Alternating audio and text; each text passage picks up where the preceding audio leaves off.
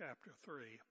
By the way, I brought a new and enhanced Bible with me up here. Aussie was chiding me about it. I have my Bible, which is like my security blanket. It's falling apart, but it's been with me since 1970s when my students at Western Bible College gifted it to me. But I'm having trouble reading it sometimes. So I've got one that maybe you can read out there. I'm kidding. Okay. John chapter 7.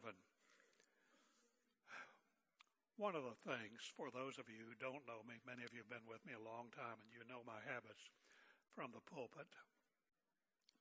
I've said this before, I like to say it again. We must teach God's Word. As I say, if you, you go to the, you go to the Word or you go wrong. And we'll see that very kind of thing today. But every student of mine will know this and recognize this. That one of the things I insist on when I open the Bible and go to teach is that we bring forward the meaning, the historical meaning of the text into Monday morning. Here's what the text meant then. All right, here's the significance of that today one of the most embarrassing things for me is that I would teach the word and dishonor dishonor the word by leaving people in front of me out there wondering what on earth that have to do with today. So you will see that again in this message. I could zip through the meaning part of the text pretty easily and be into chapter 9 before the morning is over. But no, we don't do that. I want you to understand some of the significance, the ramifications of what you're looking at. We're still in the midst of a, of Jesus' controversy with his enemies. All kinds of confusion reigns about him. As I say in your word to the pastor, most folks out there, even our elites, the highly educated, are really dumber about Jesus than a fence post. And that's all because they listen to every voice except his. And they seek for a Jesus figure that fits their own preconceptions and moral dispositions. So it's no wonder that they seek him on their own terms and yet never find him. And that's our day, and it was the day that we're talking about here in this text. Well, who is, who is Jesus? I hear people ostensibly Christian people, and they may be, but I hear them talking about Jesus. And I kind of sit back till I figure out what Jesus are they talking about. To many people, he was just a great Jewish religious moral teacher who became a martyr for whatever reasons. To some, Jesus is the ultimate do-gooder, humanitarian, and the inspiration of all do-gooders. And they can claim him and they talk about him. But that's not the Jesus I'm talking about, the scripture's talking about. To some, Jesus is one who accepts all people on their own terms. He would never reject or exclude anybody. Especially, he would never condemn anybody to hell. To some, Jesus is, and overlaps a little bit with what we've said, he's the world's iconic liberal. To some, the Jesus that we proclaim is everything to everybody. It's whoever you want him to be.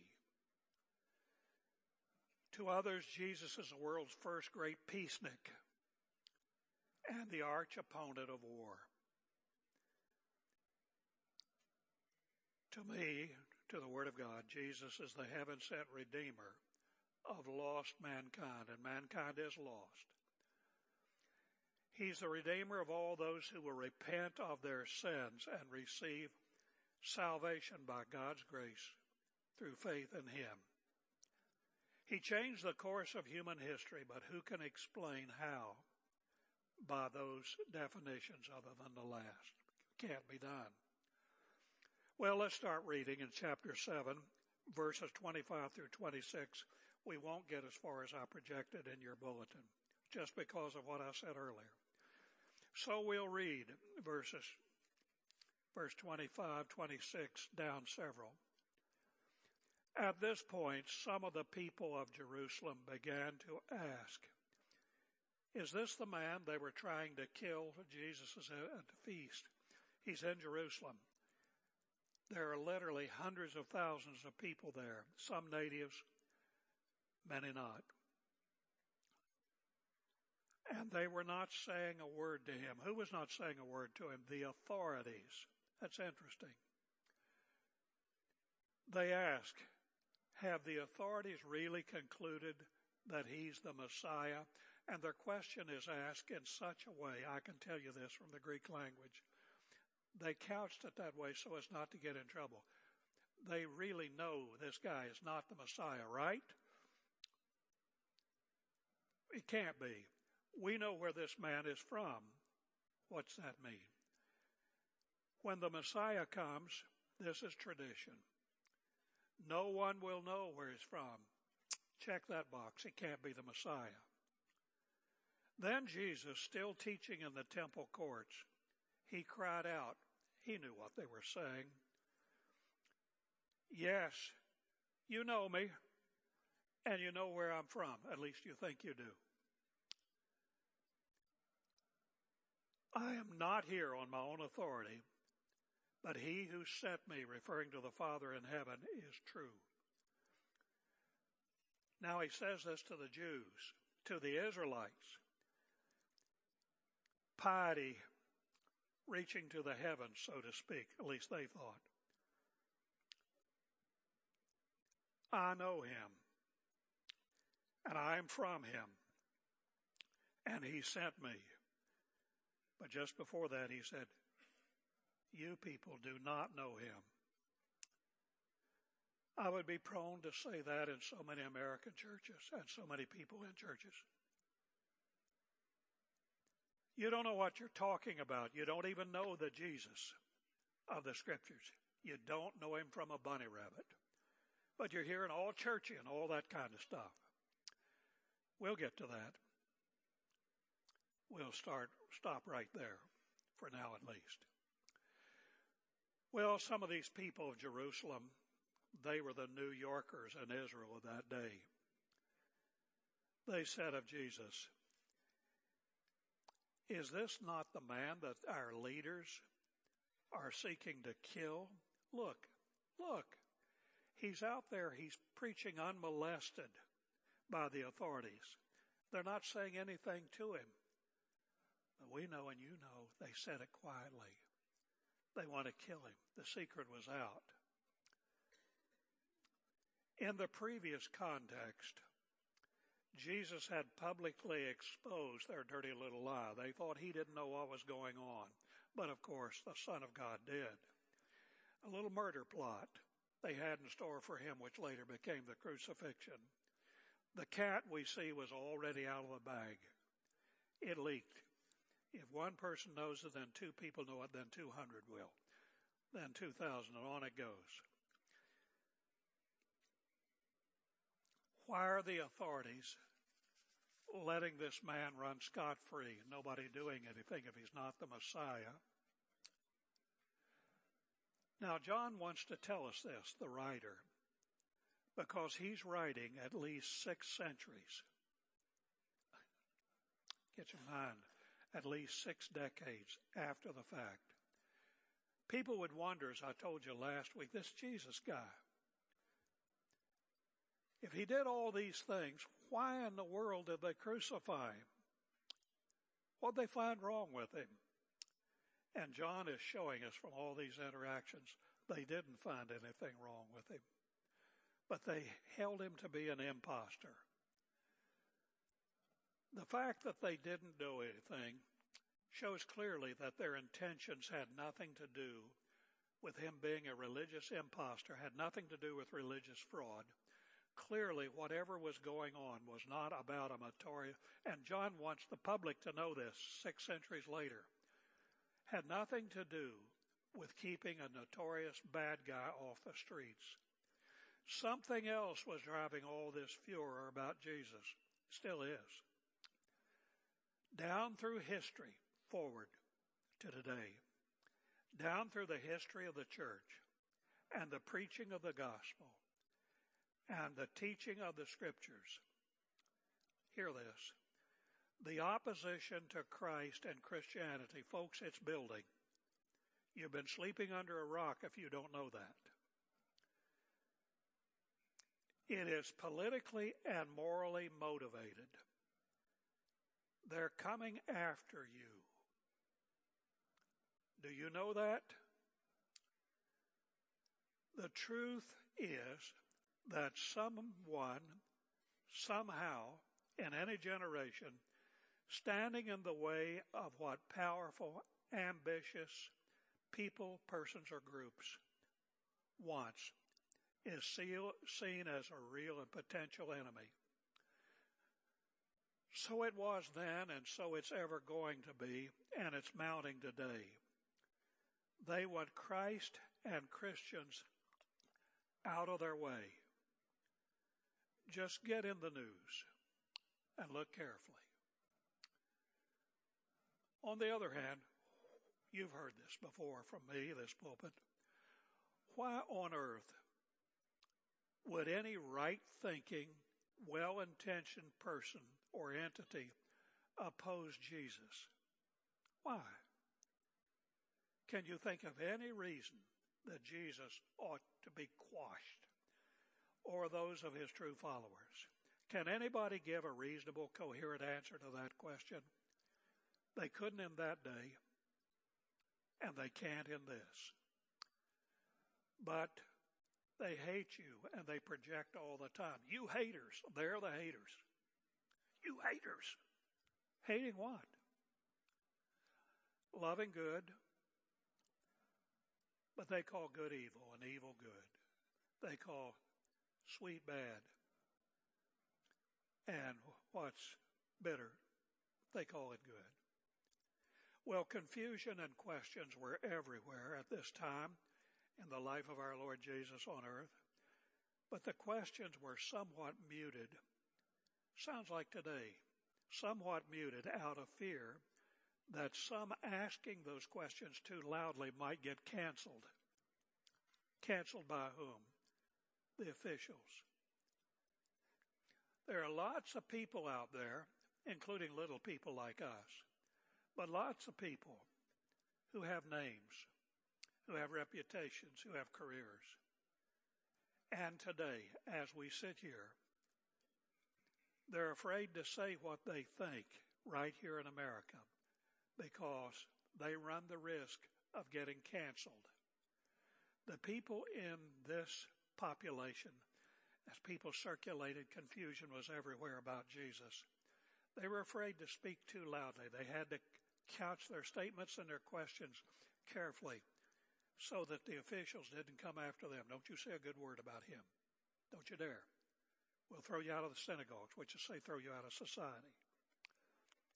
This low whisper among the Jerusalem, the Jerusalemites reveals tacitly this. The impact of Jesus' teaching, signs and wonders. All of that was prompting the question that Jewish leaders ought to have been asking. Do you suppose this really could be the Messiah? That's what they were asking. The popular, will somebody please speak up?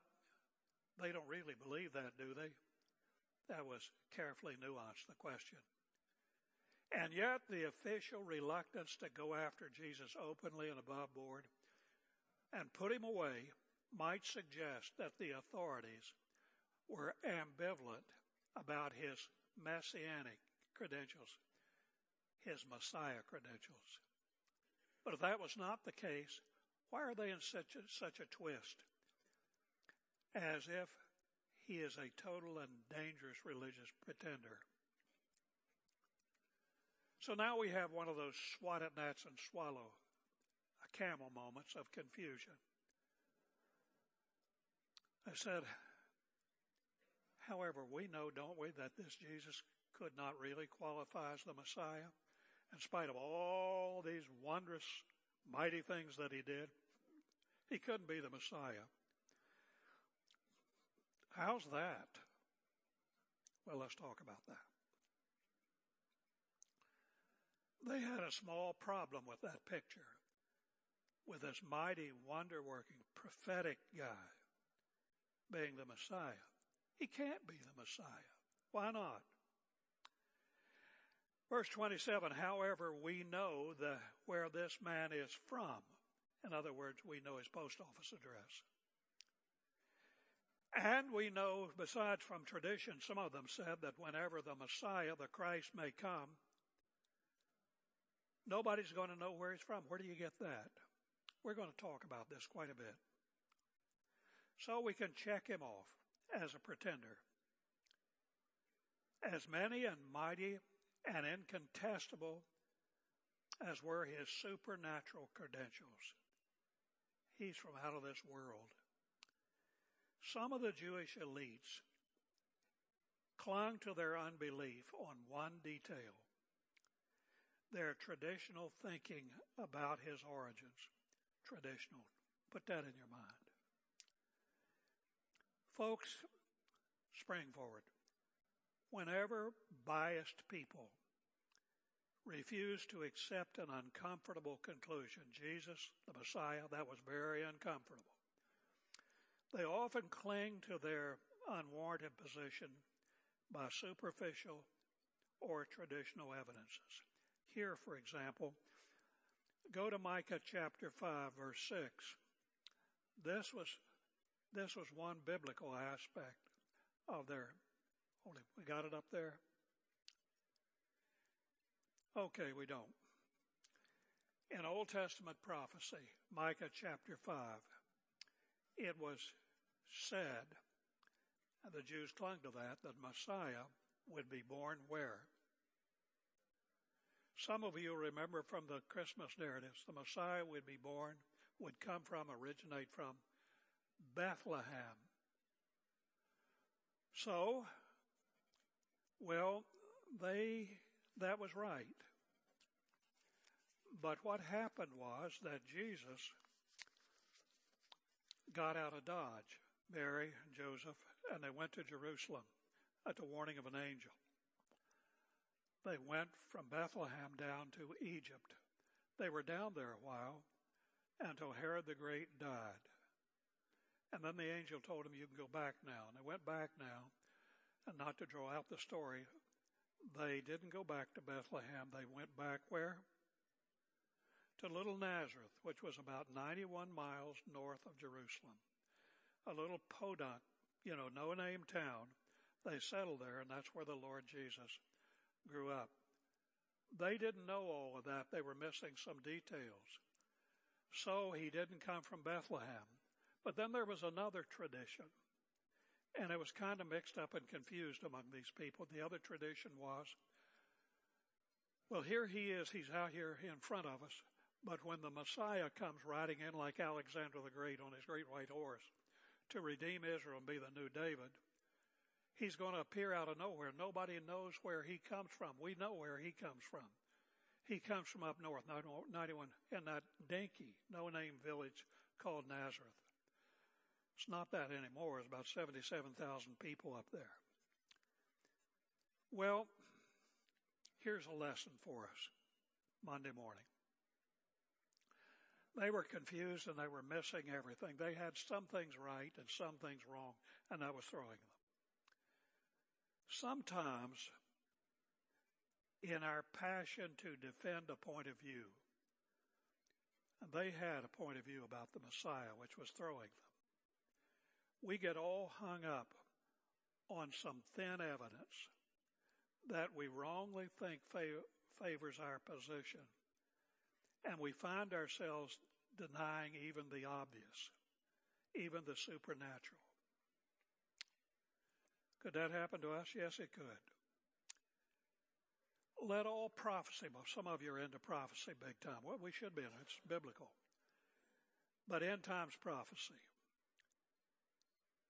Take note of what I'm saying. Interpreting prophecy, if you don't know it, can be in places a tricky business.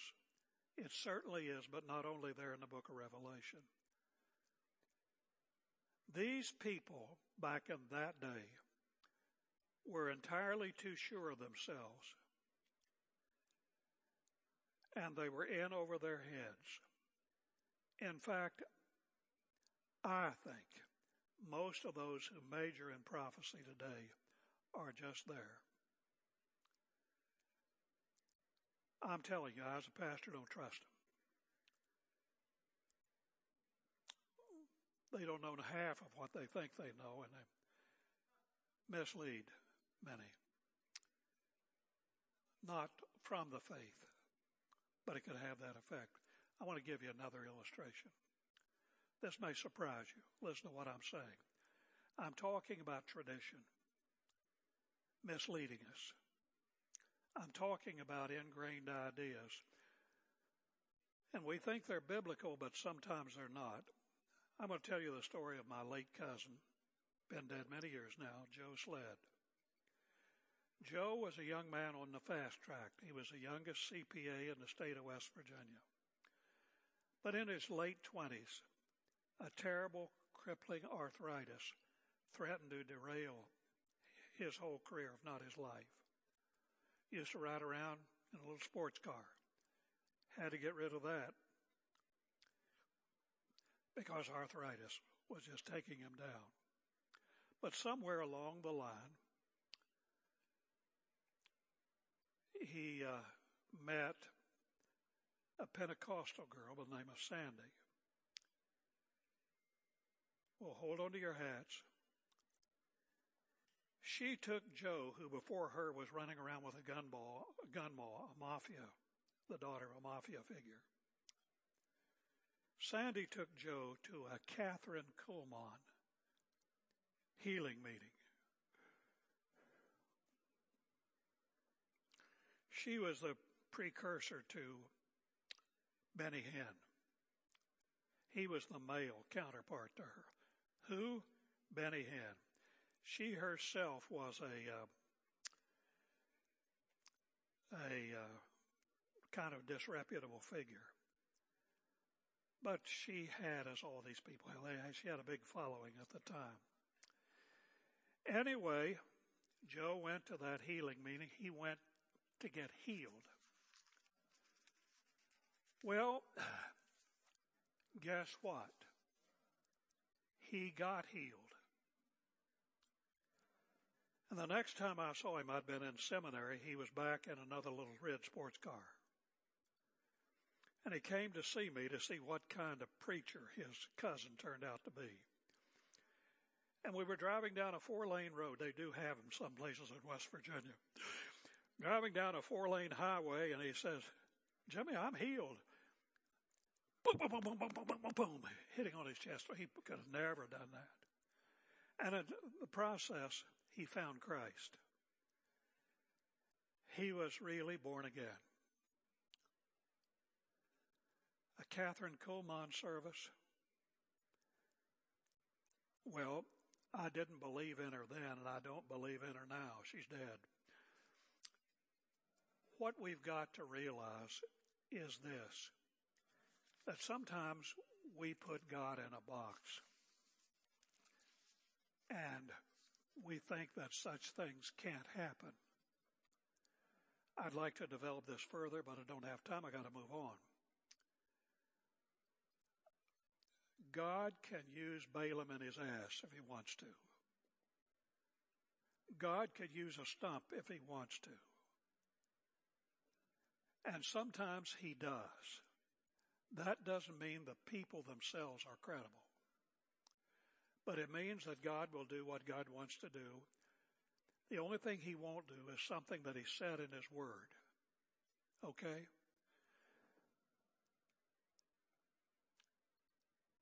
Now, you've probably heard this one about tradition. There was a father who was upbraiding his son about his seriously long hair. His dad did not appreciate it. To which objection the son responded with invincible logic. Well, Dad, what the heck's the problem? Jesus had long hair. End of story. What's wrong with that? Whoever said Jesus had long hair? That's not in the scripture. That's tradition. But many people buy into these traditions and they run with them and who knows where they'll go. So let's be careful about that kind of thing. Tradition can get so entangled with our faith and with our convictions that tradition gains the same unconscious authority in forming our convictions as revelation, and it creates mass confusion. So let's, in walking out our faith, our biblical faith, let's be careful that we separate what's merely our opinion and what's merely tradition from what is revelation. That's what I'm saying, bottom line. Listen, folks, don't mishear me. Tradition is not a bad thing. It can be a good servant of the truth, but it's a terrible master of theology. Tradition may, in fact, encase the wisdom of the ages, or it may be just unrecognized foolishness and may amplify confusion about Jesus. So, Pastor, what's the best way to filter? Well, here is it. What else would I tell you what I've told you for 33 years? Take the words of Isaiah, which were spoken at a time of apostasy when everybody was going every which way in Israel. There ought to have been one way, but no, they were going every which way. And so Isaiah in chapter 8, verses 19 through 20, said to them, I can almost hear him standing there and saying, Look, people, don't go off in all these crazy places to all these crazy people you're going. I'm paraphrasing in the loosest way. To the law, to the Word of God, and to the testimony, the witness of the Scriptures. If your traditions don't square up with the revelation of God's Word, it's not sacrosanct. At the very least, and at worst, it may counter the Word of God. Passages like these are mirrors. We see the modern church looking right back at us in characters, biblical characters, worldly characters, and in situations portrayed on its pages. How many times have you heard this? It's like a mantra. Nothing has changed that day to this. The names and the faces. Jesus, who is the very embodiment of truth, still divides people in that day and this. People still confuse their sacrosanct traditions with sacred revelation, and in fact, still tend to give more value to the former than the latter. Many churches out there, the big thing that separates us, the biggest thing that separates us is tradition.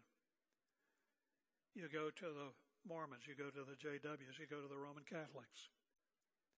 So much of what they hold like that, you know, is tradition.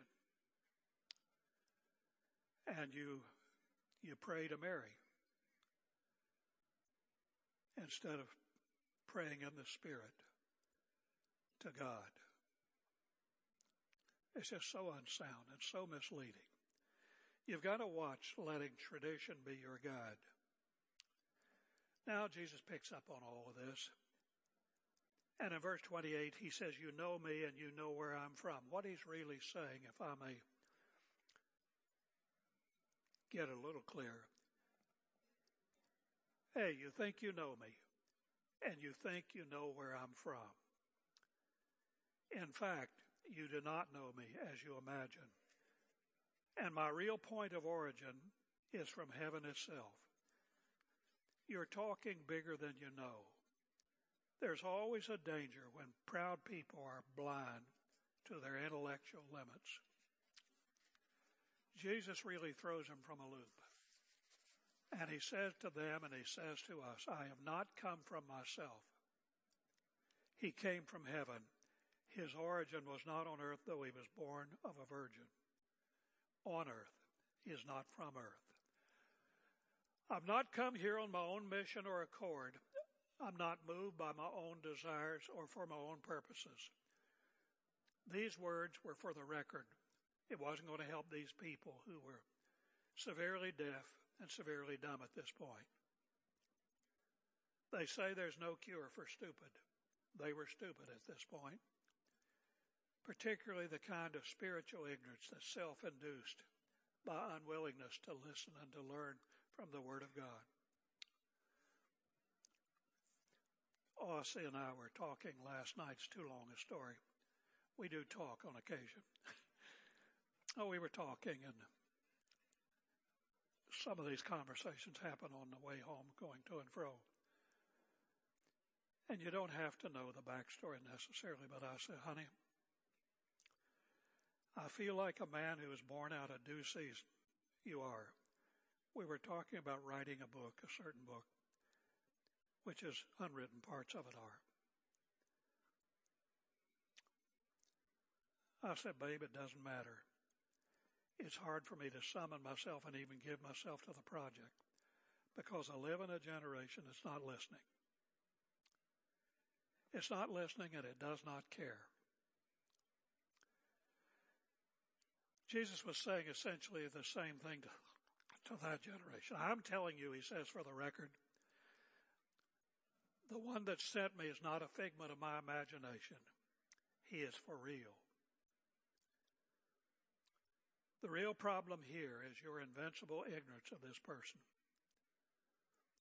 whom you do not know for all of your thick religiosity and pious pretensions, the fact is, you do not know the one who sent me on my earthly mission.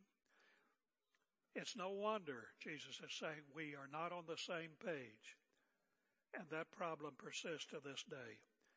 In code, he's declaring to those Jewish, to those Jews who did not know their own God,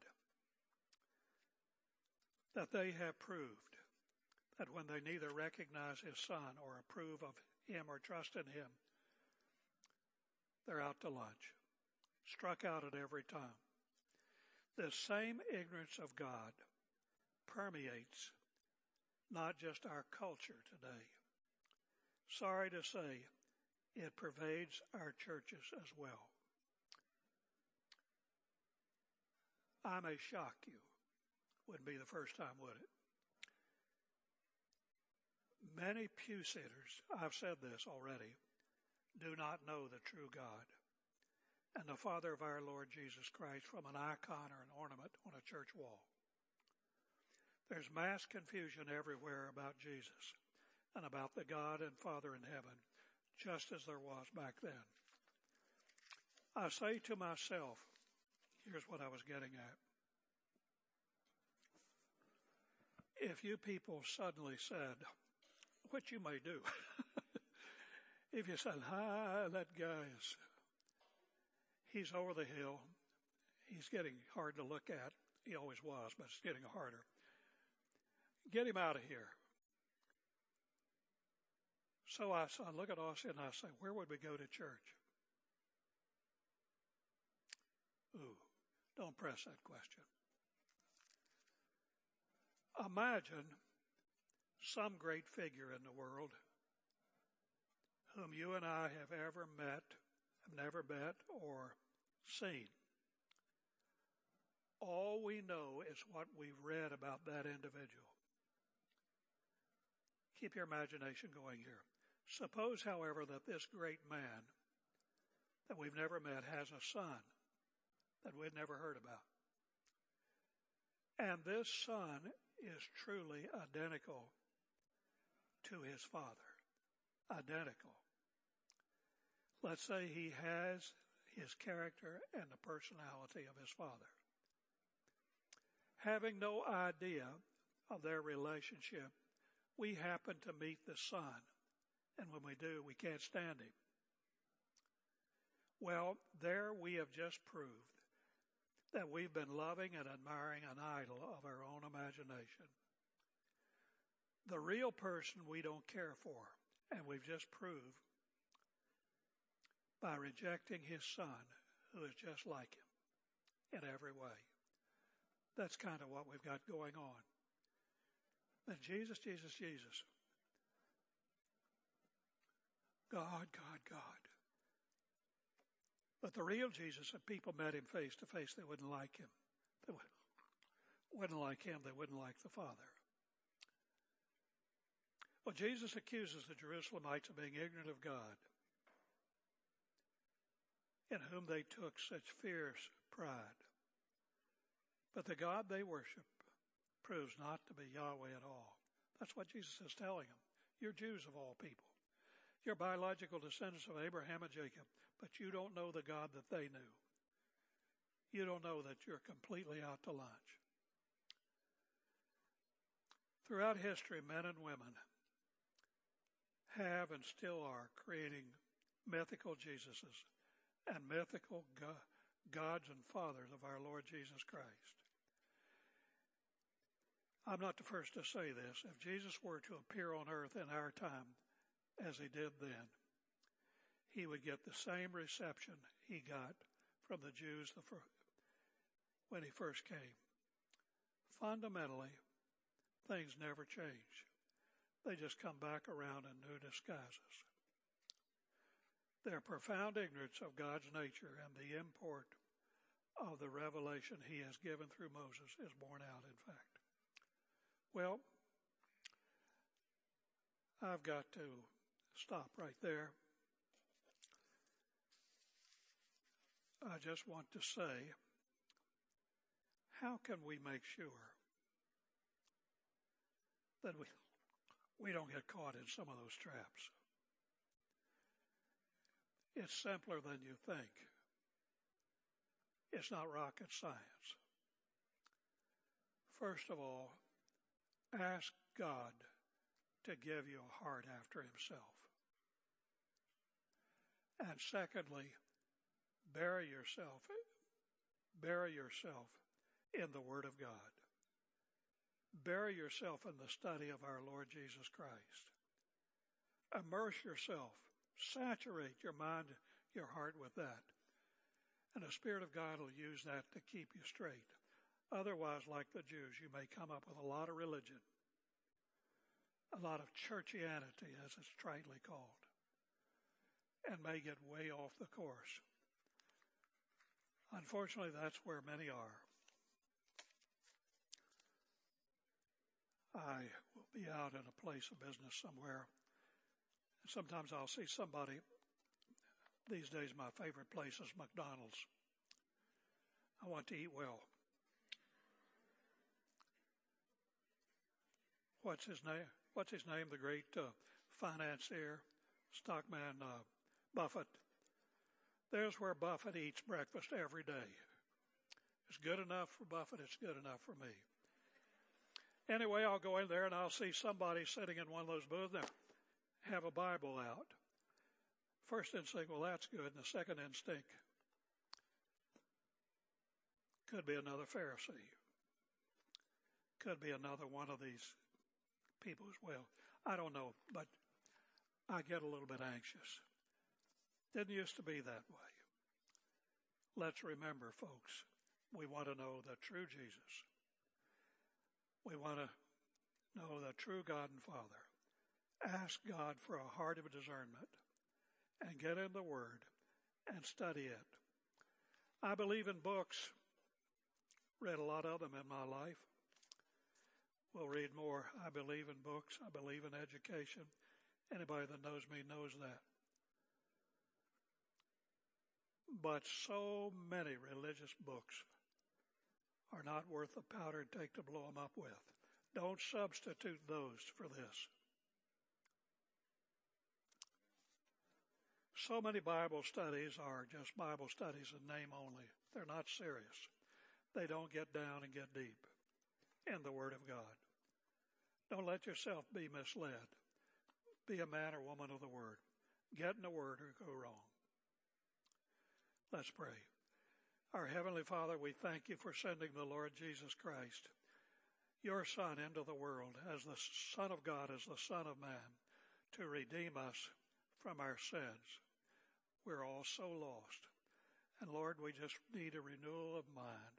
We need to put off the old and put on the new. These are days when people are getting misled right and left and in his name and right under the roof of your churches. We pray that we would not be among them. Pray if anyone here does not know the Lord Jesus, they'd come to know him. Through the work of the Spirit of God working through the Word. We ask it in his name and for his sake. Amen.